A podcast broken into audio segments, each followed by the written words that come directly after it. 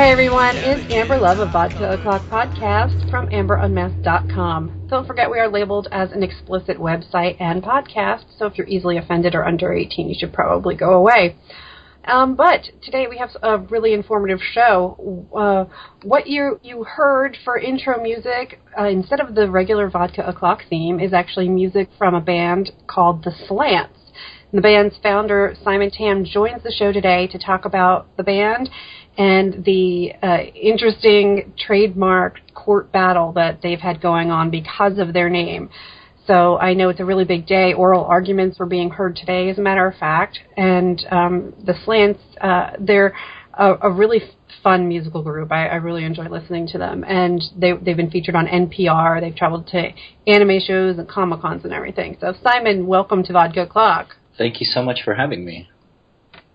So I love how you just decided that you had a mission for, you know, making this band and pulling people together. You had a very specific goal in mind with having an all Asian American band, and you decided that your genre, you even invented the name for that. You called it Chinatown Dance Rock, because I was like, oh, it's sort of like indie rock, but it's kind of dance rock. It's kind of, you know, and then I saw on your website, you're like, it's Chinatown Dance Rock. I'm like, well, that sure fits. So take me back to, what was it, 2004, when you came up with this. What was going on that you felt like this needed to happen? Well, you know, it's kind of interesting that the inspiration behind this band came from a movie. It came from Quentin Tarantino's film Kill Bill, and I missed it in the theaters, but I bought it as soon as it came out on DVD. And I remember watching it, and you know, I was a Tarantino fan in general. I really enjoyed it, but there was one particular iconic scene, and that's when the Yakuza gang, the Crazy 88s, walk into this restaurant. And the music's blasting, and I just remember them looking really sexy, confident, and cool. And I thought that was maybe the first time I had ever seen a group of Asian Americans, especially Asian American males, depicted that way in an American film. And I thought, well, you know, there's got to be more than this. But then as I started thinking about it more, I thought, wait, I don't even know of any Asian or Asian American artists being portrayed that way in like mainstream music, and in particular rock music. And so that's when I had this idea of like, I wanted to kind of shift that perception and start creating something that could fill up that you know, void, as far as having people of color in a dynamic rock and roll band. And so that's when I kind of got the idea for the band. We actually used to call it Asian Dance Rock for our music, but the first couple months after we got started, we switched it to Chinatown Dance Rock just because I watched this documentary on Chinatowns, and I thought it was so fascinating thinking about the very place that the only place that Asians could find acceptance were in Chinatowns, and they comprised of more than just Chinese people. There were a lot of Vietnamese, Laotians, Koreans, and so on. And that was kind of where this Pan-Asian community would band together, explore their culture, and find a way to survive. And I just thought it was just kind of the perfect parallel to what I was doing here in my band and in our music. I think it gives a distinction between the, like, Tokyo pop. You know, like things that I don't know, at least in the Comic-Cons I've been to, and I haven't been to the West Coast ever, so I don't know what it's like over there. I imagine the community is extremely different. But the shows out here, like New York Comic-Con and Philadelphia, I just think there's, like, it's that J-pop. Yeah. You know, is kind of what the kids go crazy for. It's like very specifically, like It mostly targeted towards a very young audience. Oh, whereas you're like, when you and I started talking back and forth,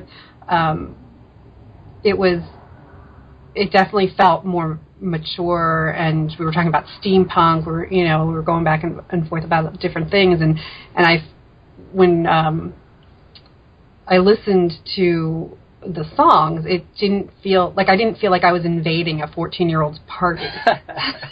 And I think that's what a lot of people might have that thought in their head.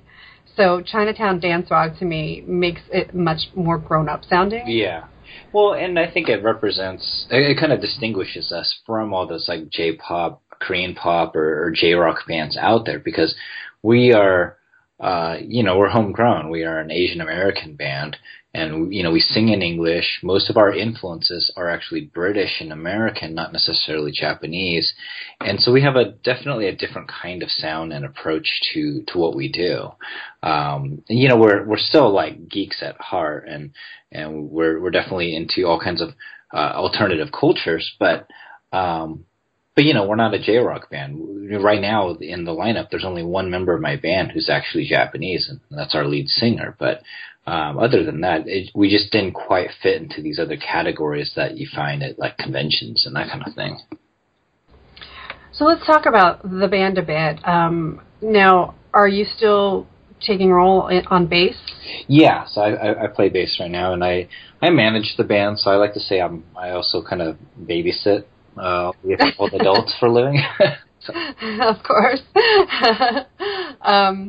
And you did have a change to the band recently. You mentioned that you have one person who's Japanese, and is that Ken, the new singer? Yeah, Ken Shima's our new lead singer. He just joined the band this past summer, so about 5 months ago.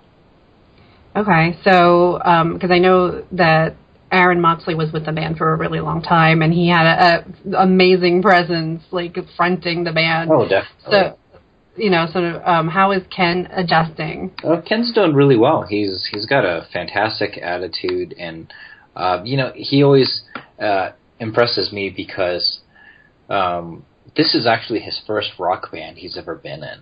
Like, he comes from musical theater, doing productions of like Cats and Rent, and so we were kind of unsure at first. We liked his personality, we liked his voice, but we weren't sure if he would be able to cut it.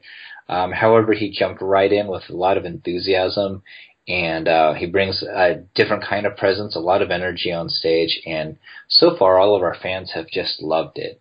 And a lot of people say they really like the new voice and direction, while still kind of keeping the same sentiment and energy and presence that our band normally delivers on stage. So it's wonderful to hear that all of our fans are behind us in this decision as well. Okay. Well, when will we get to have an album or anything with Ken fronting the band? Well, there's a couple of videos on our Facebook and YouTube page, from live performances, but we're actually in the studio right now, so we're going to be having a new album with Ken on probably in the next couple months. That's good news. So, tell me about the rest of the group, because it's you've got what, like five now? Yeah, there's five of us here, so yeah. Six if you count a roadie. Okay, so you have Wilmore on lead guitar, and who else do we have? Ty Dow, he plays keyboards and rhythm guitar, and then Tyler Chen is our drummer. And they're all original guys? No, actually, I'm the only original member of this band.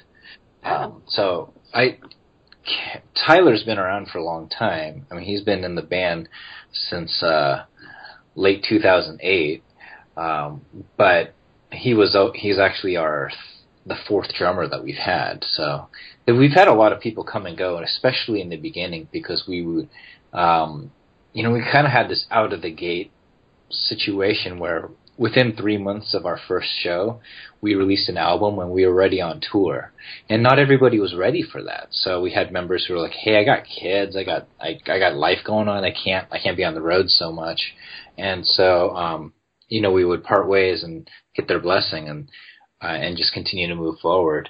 So, understandably so. And it just kind of happens with bands anyway. Sometimes it's because of personalities. And in our case, most of the time it had to do with just scheduling conflicts. Are you guys full-time musicians? So half the band just doesn't have like a day job, so to speak. And then actually almost everybody in the band. But a couple of members do have like jobs. And some of us juggle a lot of different things. For example, I run a nonprofit. I'm actually on the board of directors for 6 nonprofits. I teach at 3 colleges. I write, and then I also create music as well. So I kind of wear a lot of hats. And is there anybody that I forgot? Because I know that you have like roadies and people. We got Ken Simon, and he's one of my favorite people on this planet. He's our roadie, and he's 64 years old. So nice. He has a good time. Oh yeah, I mean he used to be a Verizon telecom executive, but it was always his dream to go on tour with a rock band, and now he's just basically living the dream. He drives us. He helps fix our gear when it breaks down. He's just one of the most warm and generous people I've ever met. So it's really nice having him around. Did he build that really cool tour bus that year? Well, he helped build the inside of it, like the beds and that kind of thing. We actually have a different tour bus now. Oh, do you? Yeah, we just got a new one a couple months ago, and so it's going to be altered so that we have like a bed and storage area and stuff like that. But he'll be taking that on, but he hasn't yet. That's, I imagine, a big necessity if you want to get around. Yeah, I mean, it's also nice just having something that you can be comfortable in, because when we're on tour, we essentially live in a bus.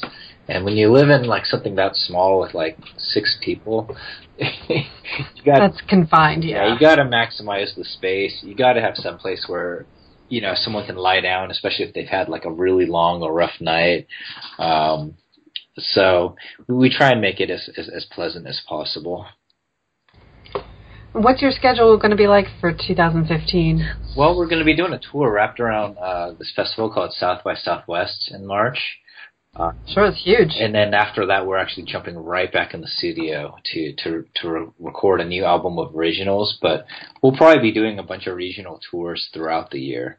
So usually how we do it is we kind of break things up to like a week to 3 weeks at a time. But we've got a lot of exciting things on the horizon that we just can't quite announce yet. Like we're discussing a possible partnership with a theater where we're going to, perform and act in a production. And so there's a lot of really, really cool things in the works right now. But, we have a new lead singer. We got a new lineup that's totally excited and ready to go. So we're definitely going to have probably one of our busiest years yet. And at the same time, we'll be writing and recording new music. That's pretty exciting. I don't know if you have any plans to get onto the East Coast, but it'd be great if I could catch you out here. Oh, I would love to. We love going out to the East Coast. It's just it takes a lot of time. It's a big haul to go across the country. But we were there a year and a half ago for DragonCon, and we did a tour up and down the coast, and so we'll probably be back again. Although most of the conventions that we have slated right now are in the western half of the U.S. Yeah, and I know that the convention scene out there is just so it just sounds so different, and I don't know why. I mean, something in the water, I don't know. Yeah, it's definitely different, but there's a couple of conventions that are similar. There's a couple of ones I just really, really enjoy going to out east. One of them in particular is in Nashville called MTAC.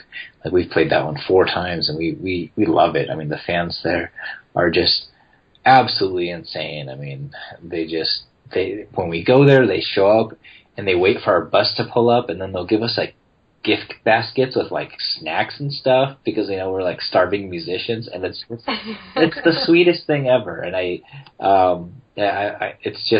it blows me away every time. That's it's really humbling to have somebody care about our art that much. It's really cool. That must be. Is this what you always wanted to do? Oh yeah, my parents have like these home videos where I couldn't barely speak anything, but I would grab my dad's guitar, jump on a coffee table, and pretend I was on stage. And I guess growing up, I pretended I was in a band with my sister and my cousins, and we'd make like terrible fake music. And so I guess something was instilled in me from a very early age.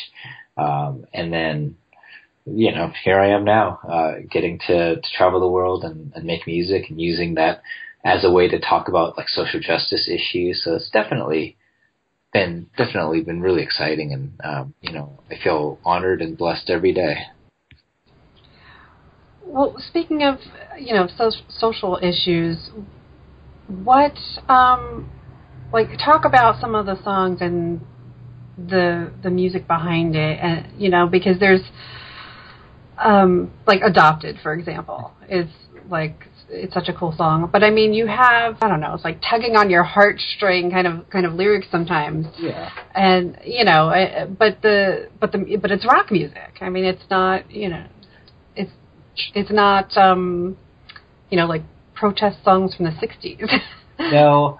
And, you know, there's a comedian named Hari Kondabolu, and he jokes about that because he's like saying, you know, the sound of the revolution is not acoustic guitar. I, you know, for me, I've always loved like punk rock music, especially the Ramones, but I also like hard rock, like Guns N' Roses, and so I naturally write stuff like that. And then as a kid of the 80s, you know, there's just keyboards and effects and stuff that we got to throw in.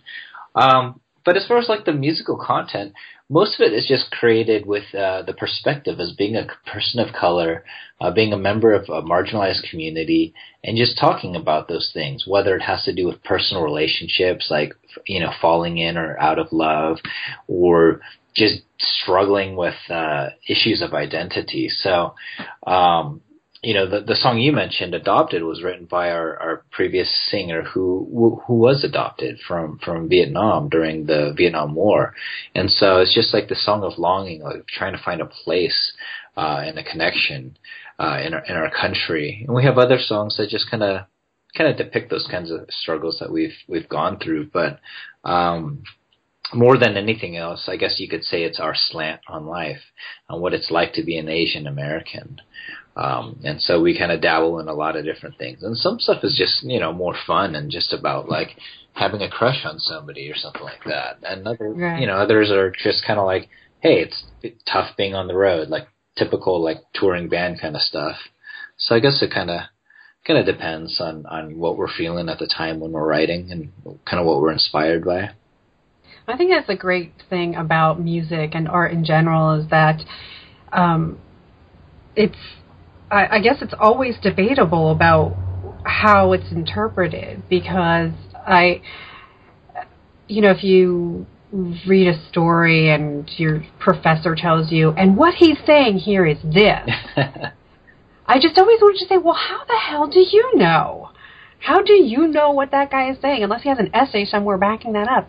It's, you know, what it is to you might not be what the creator of it meant at all. Of course. And I think it's one of those things that are just fascinating, and I actually kind of like it. There's an author, John Green, who actually talks about this, and his argument is that once you release something, it's no longer yours. Like, it's, if it provides a meaningful form of expression for the reader or for somebody who's appreciating the art, then it kind of becomes something else entirely. And sometimes I feel that way about our music as well. Like, we might have one particular intent. For example, when we first wrote our album, we talked about, you know, what it was like to be marginalized and not feeling like your voice was heard. But we very quickly found that particular message resonated across the convention world and the world of like cosplayers and geeks and people, you know, people in the queer community who feel like, hey, I get this. I know what it's like to feel like an outsider. And so it was really amazing to see that those kinds of messages really struck a nerve and maybe like touched a few hearts from other people who could find a way to relate to that struggle. I think that's something that's really important, because with a lot of the discussions on feminism, I know I got to a certain point when I was younger. It was really like a roller coaster for me, because in high school I would have said, you know, yeah, I'm a feminist, and then I got to college and I started to understand things less instead of understanding them more. Sure. In college, and I was like, well, I guess I'm not. And then because the whole idea of wanting everyone to be treated equally, whether they're trans or, you know, or whether they're a person of color. It's just, it was completely lost. And I think it's something that, you know, people are still being educated on. The celebrities, when the celebrity comes out, and it comes off as saying something stupid when a celebrity says, I'm not a feminist. Because they are, but there's debate as to the semantics of the word. Yeah. And, you know, like you're saying in your music, it's relatable to all kinds of people.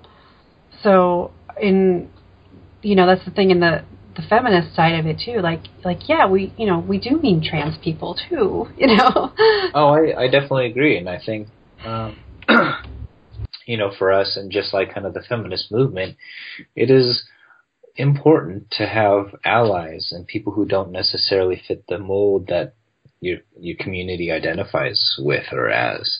It just makes the movement or your work much more inclusive and I would say much more effective as well. So it's great to have other people who can relate and connect with us on that.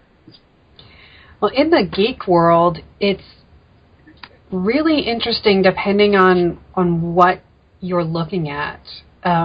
Because, for example, today I saw an announcement that somebody was hired as associate editor for one of the comics companies. And I was like, oh, okay, look, another white guy. Yeah. All right, I'm being judgmental. Let me go look up the company and see what the rest of their staff looks like. No, their entire staff is men. Sure. They have like 15 people on staff and they're all men. What? And they're not all white, but they're still all men. Yeah, I mean, and that's not surprising. And I'm like, oh, God, just when I think it's getting better, I see something like that. And, but on the other hand, then there's so much praise and there's awards going to female creators. So, I know that it just depends on what I'm looking at through the, the blinders at that second. Yeah, and I think... even though we can definitely see progress in a number of areas, there are going to be times where we see companies stumble and where we, there might be some victories achieved in terms of like equity or equality. But there are going to be those moments where you're just like pounding your head against the desk or the wall because you're like, hey, like what year is this? Why are we still doing this? So, yeah, that's not surprising.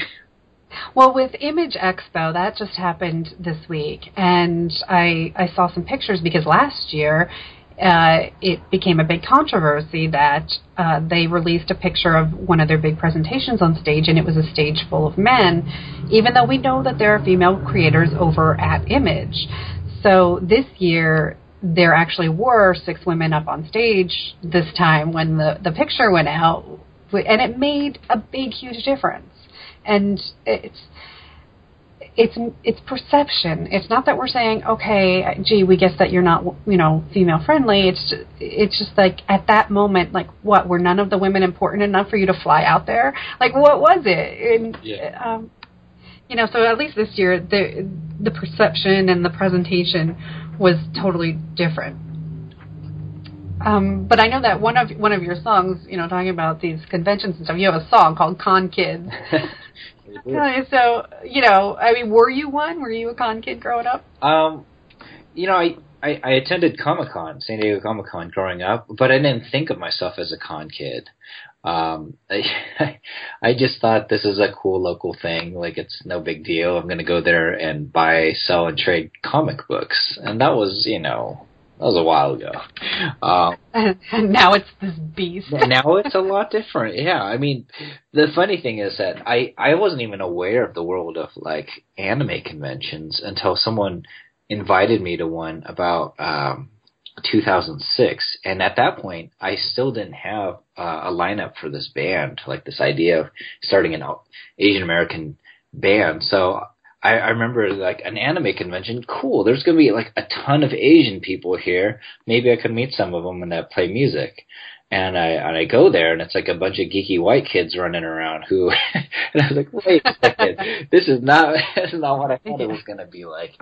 So there was a little bit of a culture shock moving from like the world of like Comic-Con, which even like back then, say, you know, 20 years ago, not a ton of people dressed up. It was very few people did at all. And now it's like cosplay is this huge thing. So I guess even though I kind of grew up in a way as a con kid, I didn't really connect with that culture until we started playing them all over the country.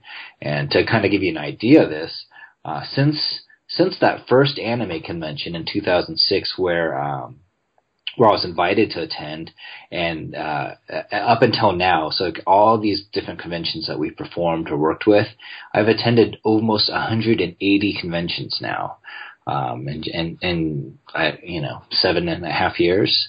So, so I'm very much ingrained in that culture, I guess you could say. That's nice. I mean,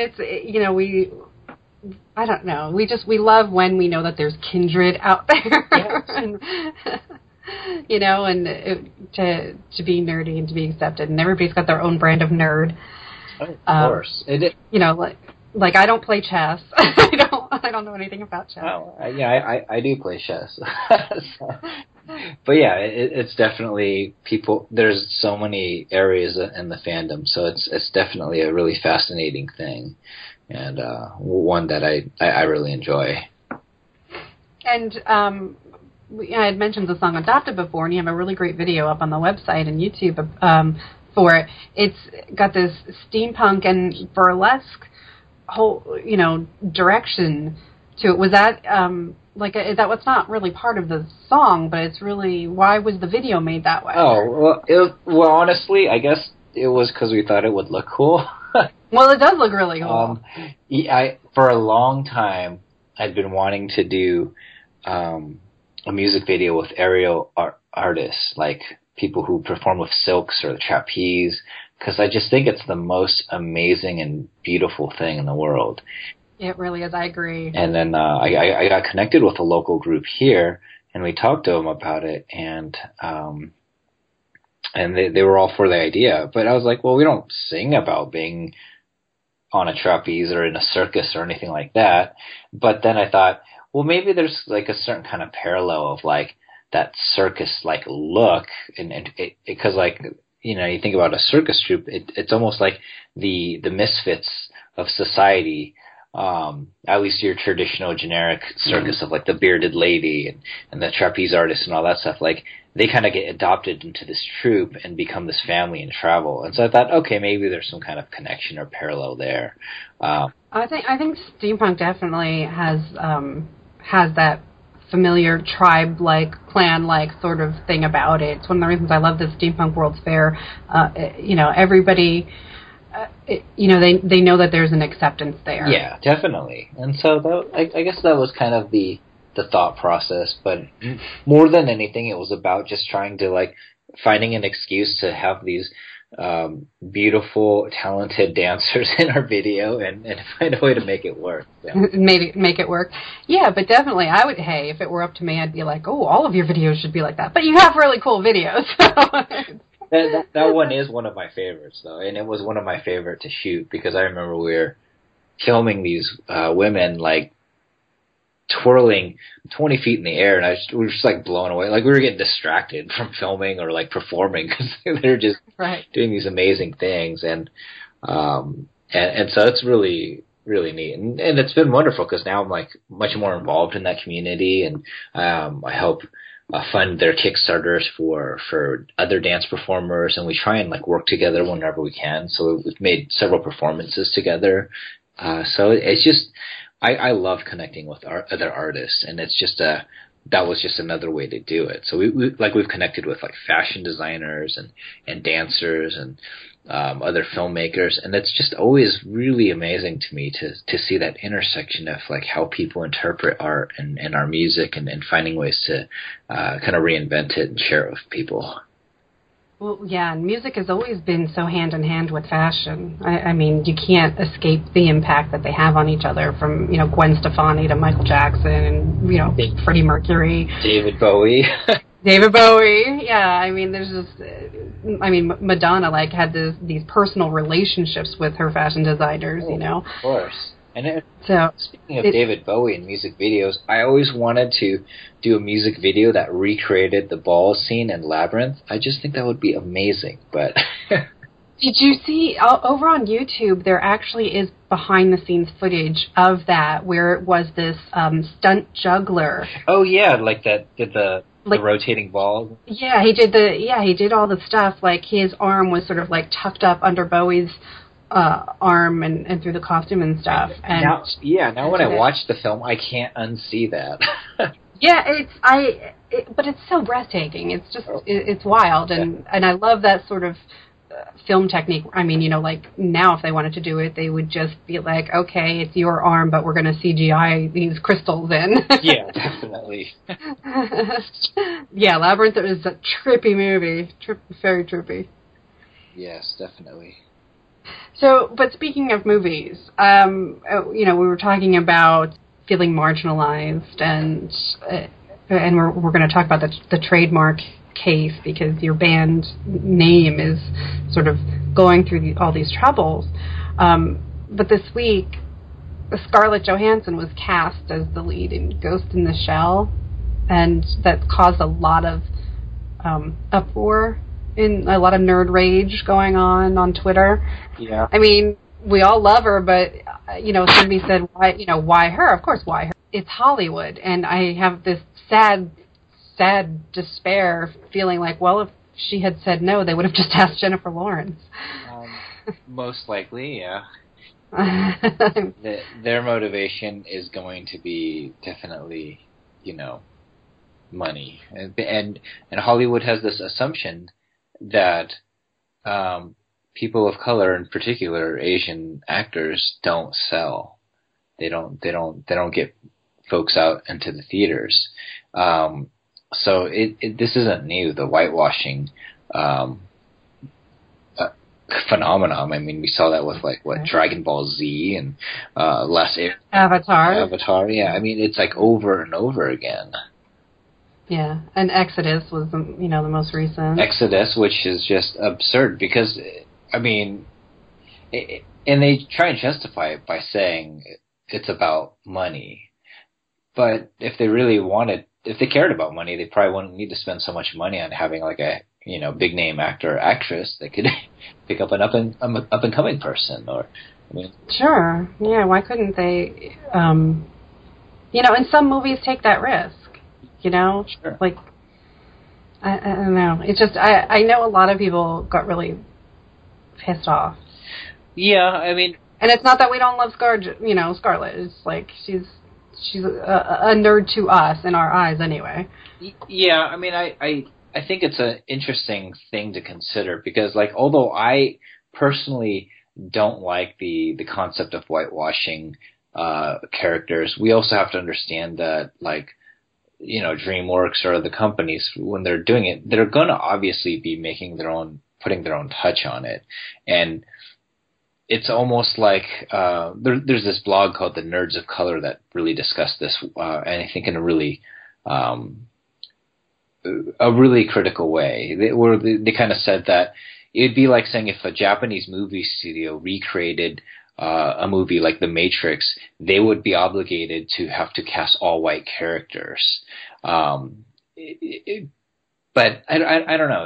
I have like kind of mixed feelings about it. I do think it's a little futile to expect Hollywood to always cast a more or to present a more diverse cast and involved in things, especially in playing roles that are fundamentally Japanese. But I don't know. I mean, it's like kind of like every time I hear about them talking about the remake of Akira, I kind of cringe because they right. You know, talk about white actors, but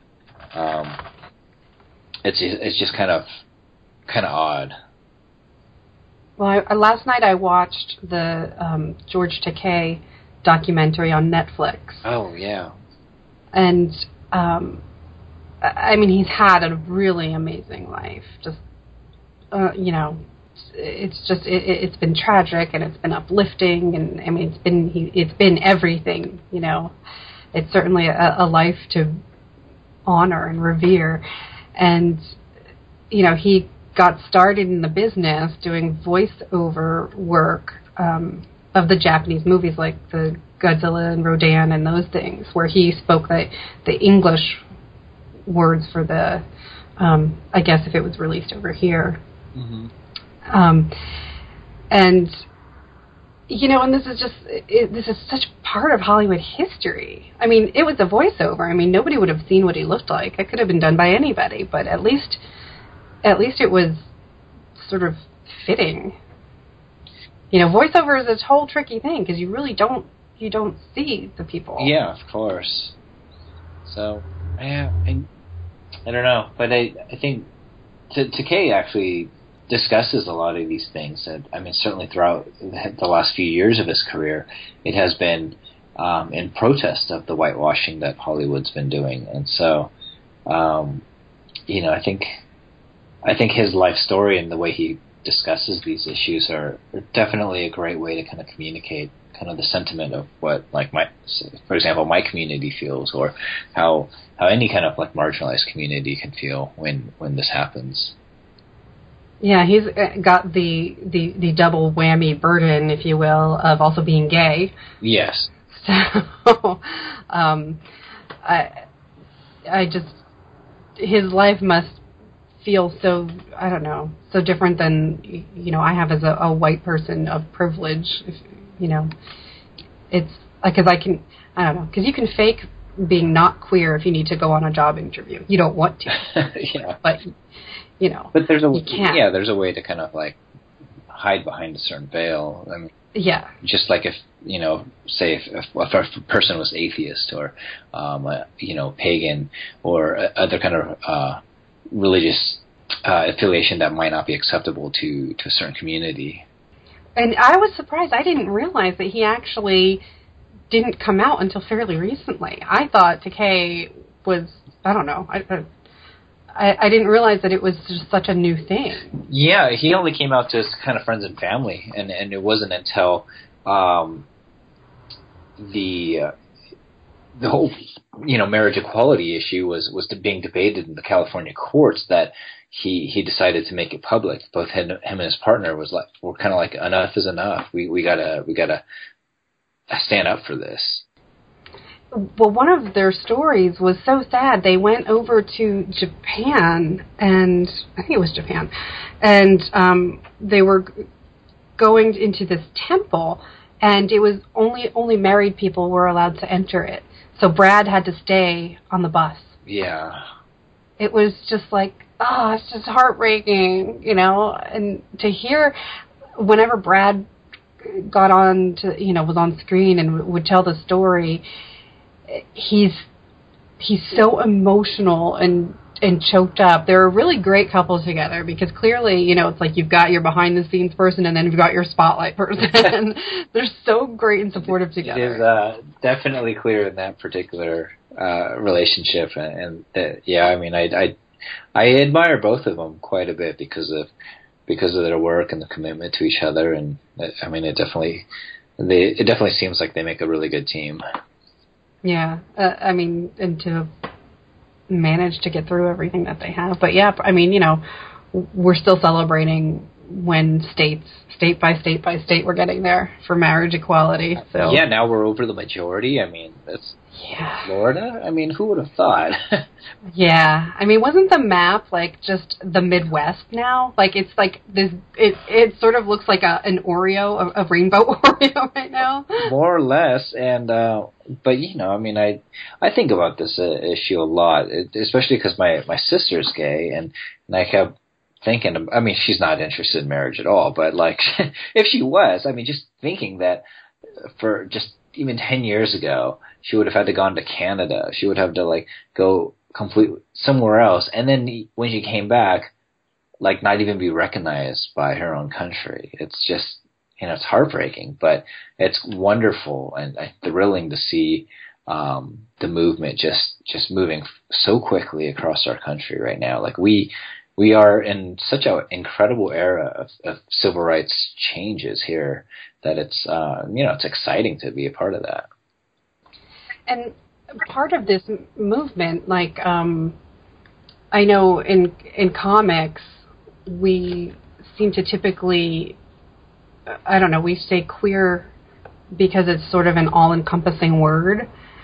And yet while I was reading that Oregon Live article about the slants in your court case, the reporter pointed out that, you know, Queer Eye for the Straight Guy is allowed to exist and be trademarked, but other businesses with the word queer are rejected on the exact same premise as why the slants have been embroiled in all of this, because they find it disparaging and immoral, deceptive, or scandalous. And it's like, but why is it okay to use queer over here, but we can't use queer over here? Yeah, I mean, what's going on? The T-shirt company Clearly Queer has been denied their trademark registration, and that's like, it's kind of absurd. And I think a lot of it has to do with money. It has to do with the individual who's actually looking at the piece of paper at the time.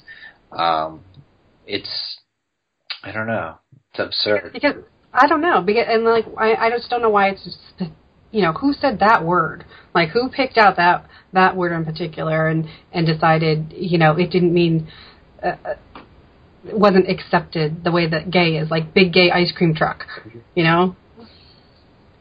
And I'm just not sure. Like, I don't remember queer ever being a bad word. No, you know, I think growing up, for me, like, I remember people using it in a disparaging way, kind of like the term fag is considered generally by most people, like, pretty offensive. But then there are also those in the queer community who embrace it and are like, you know what, you know, we're going to be proud of who we are, so... It's kind of like depends on the individual community groups, and that's why I also think it's not the role of the government to step in and say what's appropriate or not appropriate, especially to people they've been screwing over for like decades, because, you know, for them to kind of say, hey, you know what, slant can't be used in a positive self-referential manner. I mean, that's, to me, that's even more offensive, that they have the audacity to think that they know what's best for my community when they have no connection to it whatsoever. I mean, it's like people, Asian Americans have been using slant in a positive way for decades now. It seems like they would have to update some kind of vernacular, you know, some sort of lexicon. They'd have to update it every single year because these things change. Like, you know, we were saying, like, growing up, queer was different, but I can't say that I didn't know any gay people. We just didn't know what it was. But for the most part, I really would never have heard the word except for kids bullying each other. So I don't really know what the queer community felt like in the 70s, if they would have said that word or not. And it's kind of odd to me that just because it depends on the context in which it's used as well. You know, I mean... Well, yeah, we used to say tranny, yeah, just to be short for transsexual, because, ooh, you know, saying the sexual part was far more offensive. Yeah. And now it's just transgender, or you could just say trans. Correct. But you never ever ever say tranny anymore. Yeah, unless in your, like, I don't know, an auto shop and some. And someone, if you intend to be an asshole, then, oh yeah, if you're talking about transmission, yeah, then that's different. Or yeah, or people who, I mean, I was just watching like a rebroadcast episode of How I Met Your Mother, and one of the characters would, like, referred to a drag queen as a tranny, and it was like, I kind of like, what? What did they say? And realized that, you know, even as recently as like 2 years ago, both The Daily Show and Colbert Report used the term, and it was like, you know, we actually had I was a part of a change.org petition to try and get the writers of the shows to stop using the word. So it's like... well, and that's exactly what, you know, what happens with language in general. It's going to change all the time. Definitely. With the NFL Washington Redskins case, that was back in the news again today, and as you said, it'll be in the news for quite a while. There's a law professor who actually has tried to get sanctions imposed through the FCC on any broadcaster that says that word. And it's like, first of all, it's a reporter. It's your job. Yeah. You really don't get to pick and choose, you know, how you say somebody's identification. You know, like, that's their name at the moment until the NFL makes them change it.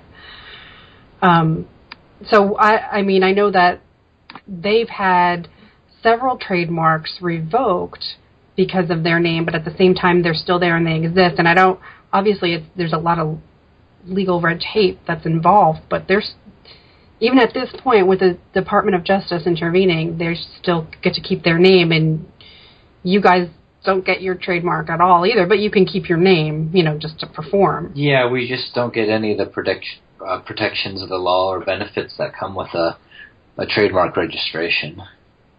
And so it's, you know, in some ways it's even considered a free speech issue, especially when you talk about, like, social political speech, because you know, the Supreme Court actually did rule in favor of saying, like, commercial speech is a form of speech. And by them denying our trademark, it's an abridgment of our own rights. It's kind of, like, ridiculous that, you know, our government will go to bat to protect a group like the Westboro Baptist Church and their ability to protest and at funerals and do all the horrendous things that they do. But they aren't willing to do it for a proactive racial justice rock and roll band. Yeah, I mean, they're allowed to have their posters up that say God hates fags, really gigantic in the biggest letters possible. Yeah, and it's like, well, the Supreme Court's like, you know, that's their right. But I don't know, it's just one of those things that shows the lack of connection in our government with its own communities. They don't get it, and a lot of them, honestly, they don't really care, and it's kind of sad. So if you were, I know the music industry is just completely different now. I mean, it's different than when you had to rely on things being carried in retail shops, and now you just, you know, now you can just go straight to your consumer, or you can find good platforms, more like, you know, like iTunes or something. Yeah. But you know, iTunes has censored comics before through their store, and censor, I mean, in the way that they didn't change the material; they would simply reject it and boot it out of the store. So, would the Slants, without their trademark, be able to get into places like Walmart or iTunes? I don't think it'd be an issue. I mean, we are on iTunes and Amazon, Barnes & Noble, Best Buy, places like that. That it hasn't really been an issue with that. I mean, and I think a big reason why is because slant is an otherwise neutral term. I mean, you can use it to refer to a line. You could use it to refer to a perspective or that kind of thing.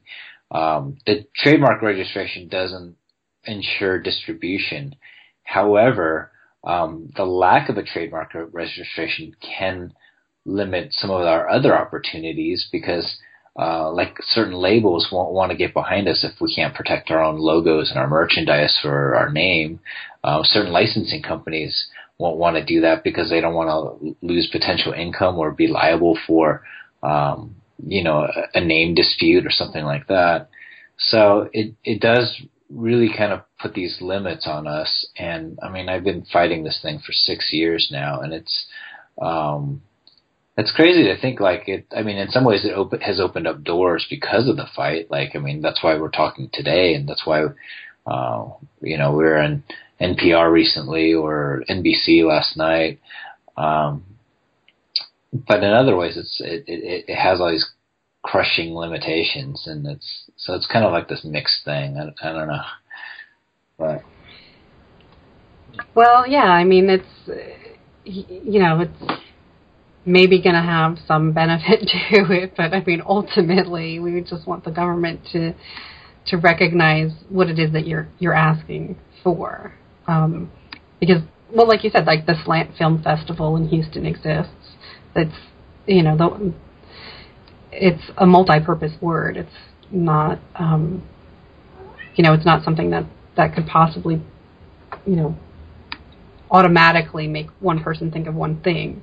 Yeah, but you know, that's not the argument of the trademark office. They're saying, you know, that our name is an inherent racial slur. So, well, I recall reading that one of the first times you put your application through, you had a photo of the band And the second time you tried doing it without the photo and it didn't make any difference. Now, is it because somewhere in the application you're stating we're an Asian American band? Well, actually, so the first time around, we never stated that we're an Asian band. We just supplied flyers and posters and that kind of thing with what we had at the time. Second application, we did the same thing, except we were more intentional about it. We didn't include anything in there that could possibly refer to us as an Asian band. So the only way they would tell it's an Asian band is because of my middle and my last name. What the examining attorney did for the trademark office, though, was copy and paste his response from our other application and put it into this one, which is, they're not supposed to do that because of laws like due process. So he used evidence that was a couple years old and didn't actually do a fresh search on us.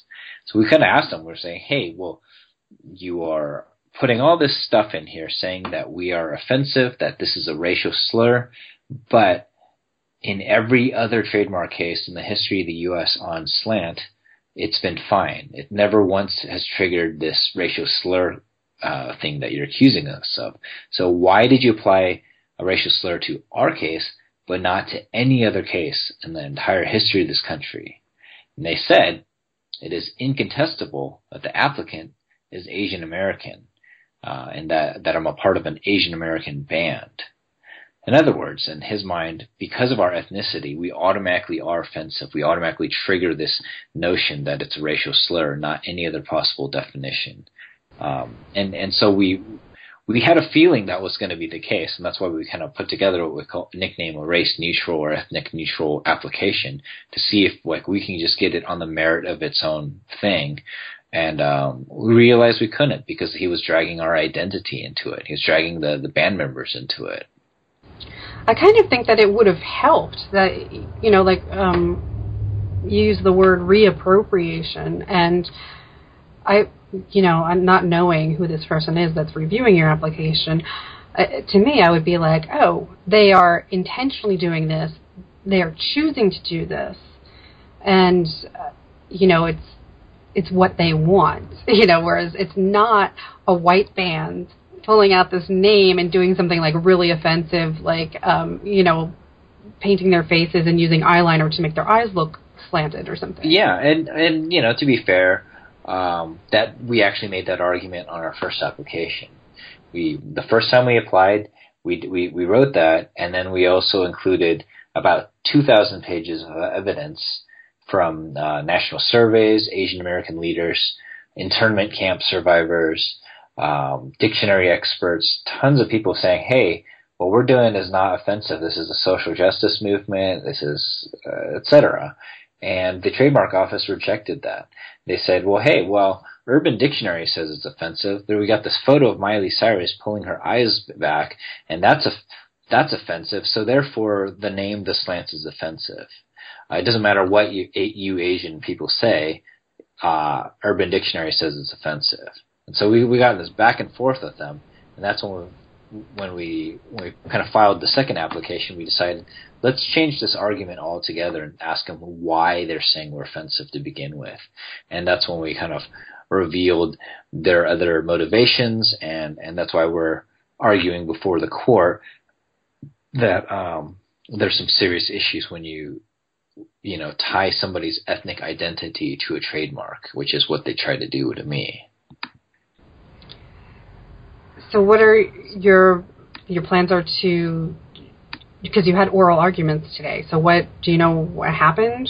Actually the audio for it is up online now. There's a lot of legal speak there, just fair warning. You're interested in listening to it. And I think it, it went pretty well, but we're not going to get an answer back for another 2 months. It takes them about 6 to 8 weeks to review and to make a decision. So I'm just hanging on. And if the outcome is not favorable, then we are likely going to be taking the next step, which is moving this into the Supreme Court.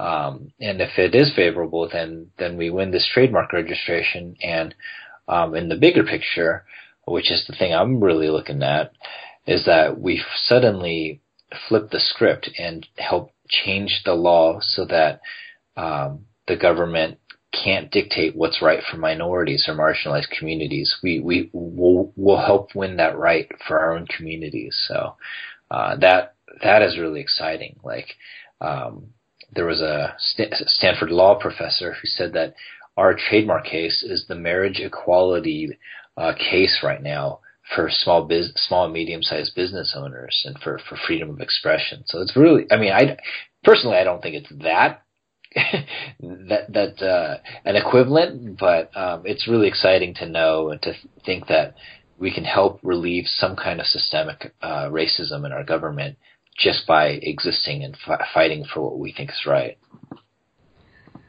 Do you think, though, if you were able to win that, it would have the unfortunate effect, which is that they're, you know, what they're trying to allegedly protect right now, which is to keep people from being racist, whereas you're trying to reclaim the word? Here's the thing. I don't think that would happen, but people who are racist are going to be assholes no matter what.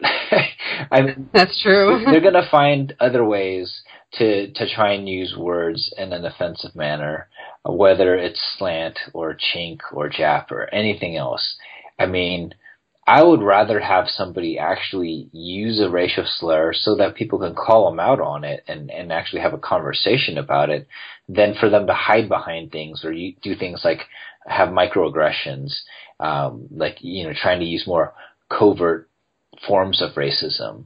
So I think that if we are going to be the country of free speech, which, you know, we definitely claim to be, then we have to be the country that protects it, even when it's disagreeable to us. And so fundamentally, I believe that,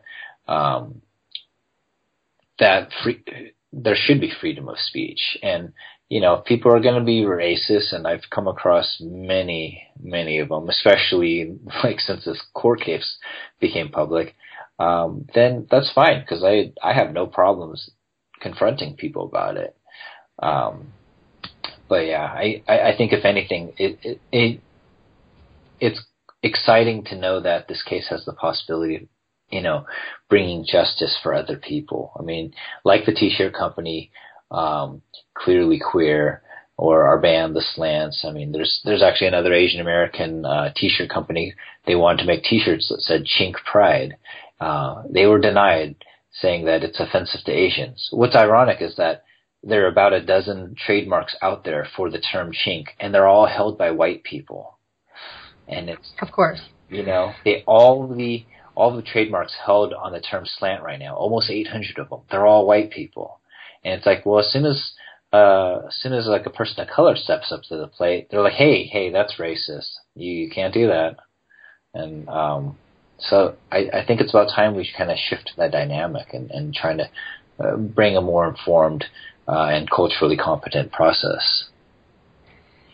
So through all of this, did you ever consider just changing the band's name? Yeah, I mean, I thought about it, but not for very long because I'm like really stubborn.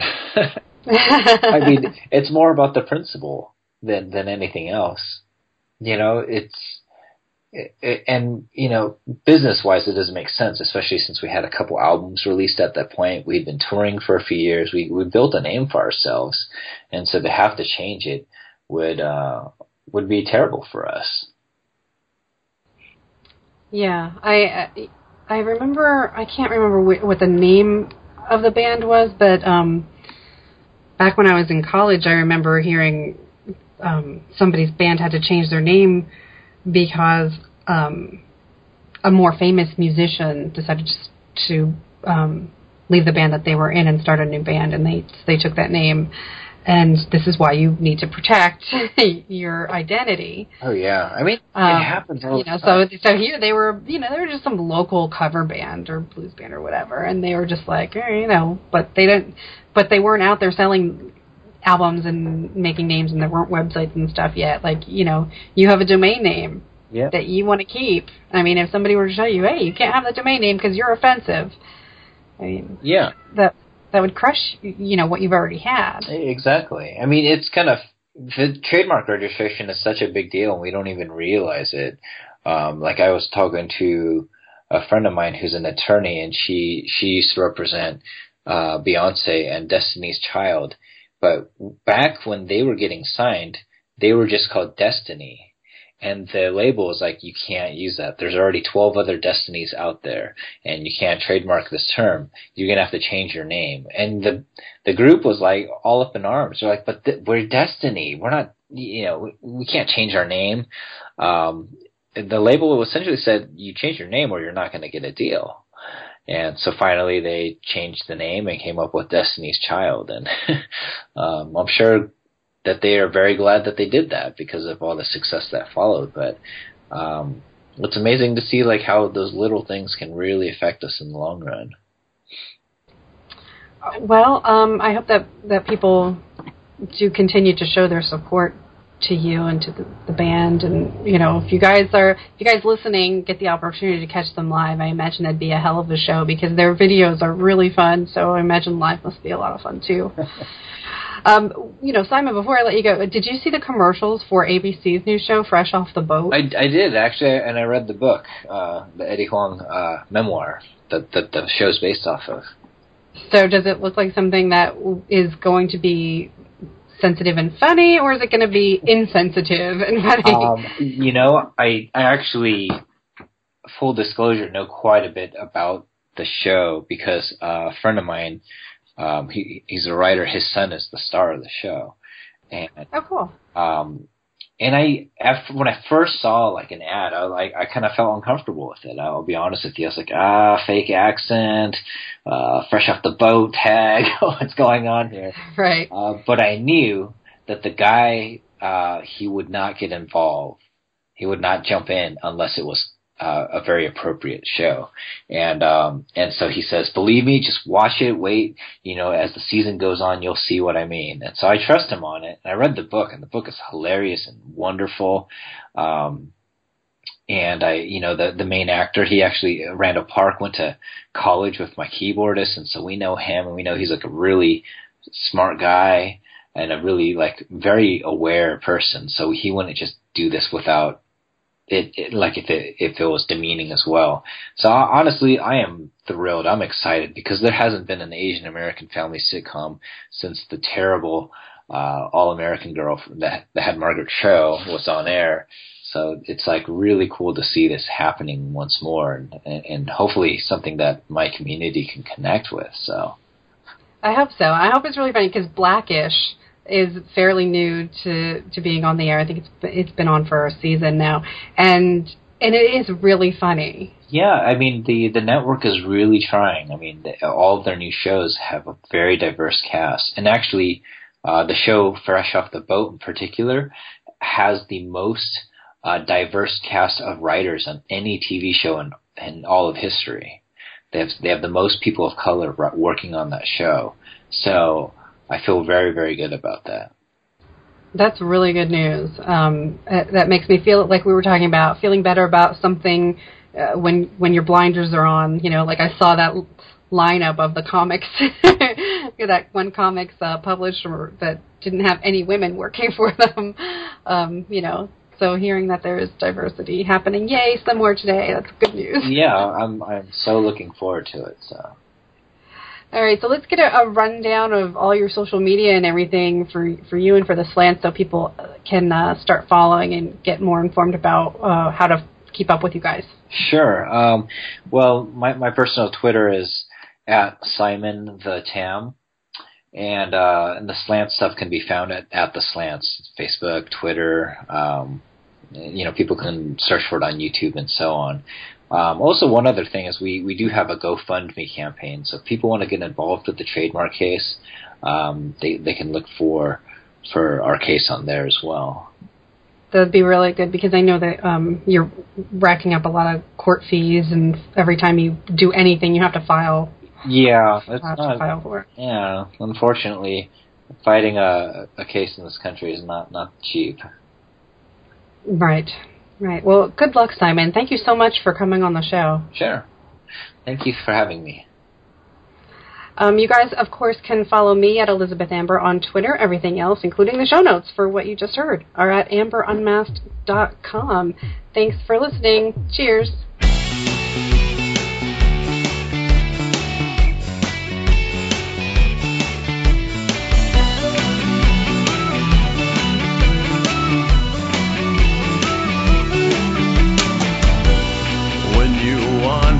To discover her bloodline that day, and you wanted to ask mother, but you blew away.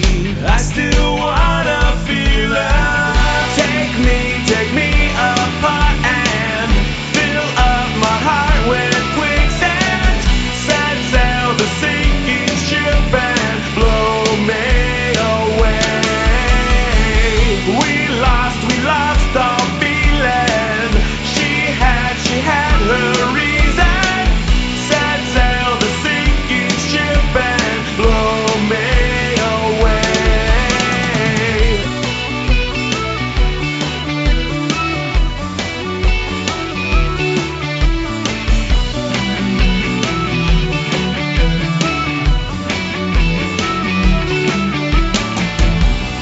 There's this void I can't remember. Selfishness, they say, cold in your bones like deep winter. She gave me away. I still wanna feel her. Take me apart and fill up my heart with quicksand. Set sail the sinking ship and blow me away. We lost all feeling. She had her reason. Set sail the sinking ship and blow me away. 'Cause this void in my life fills me with cold moments, and I strive to see her face, but it is frozen. And there's love she sent, but I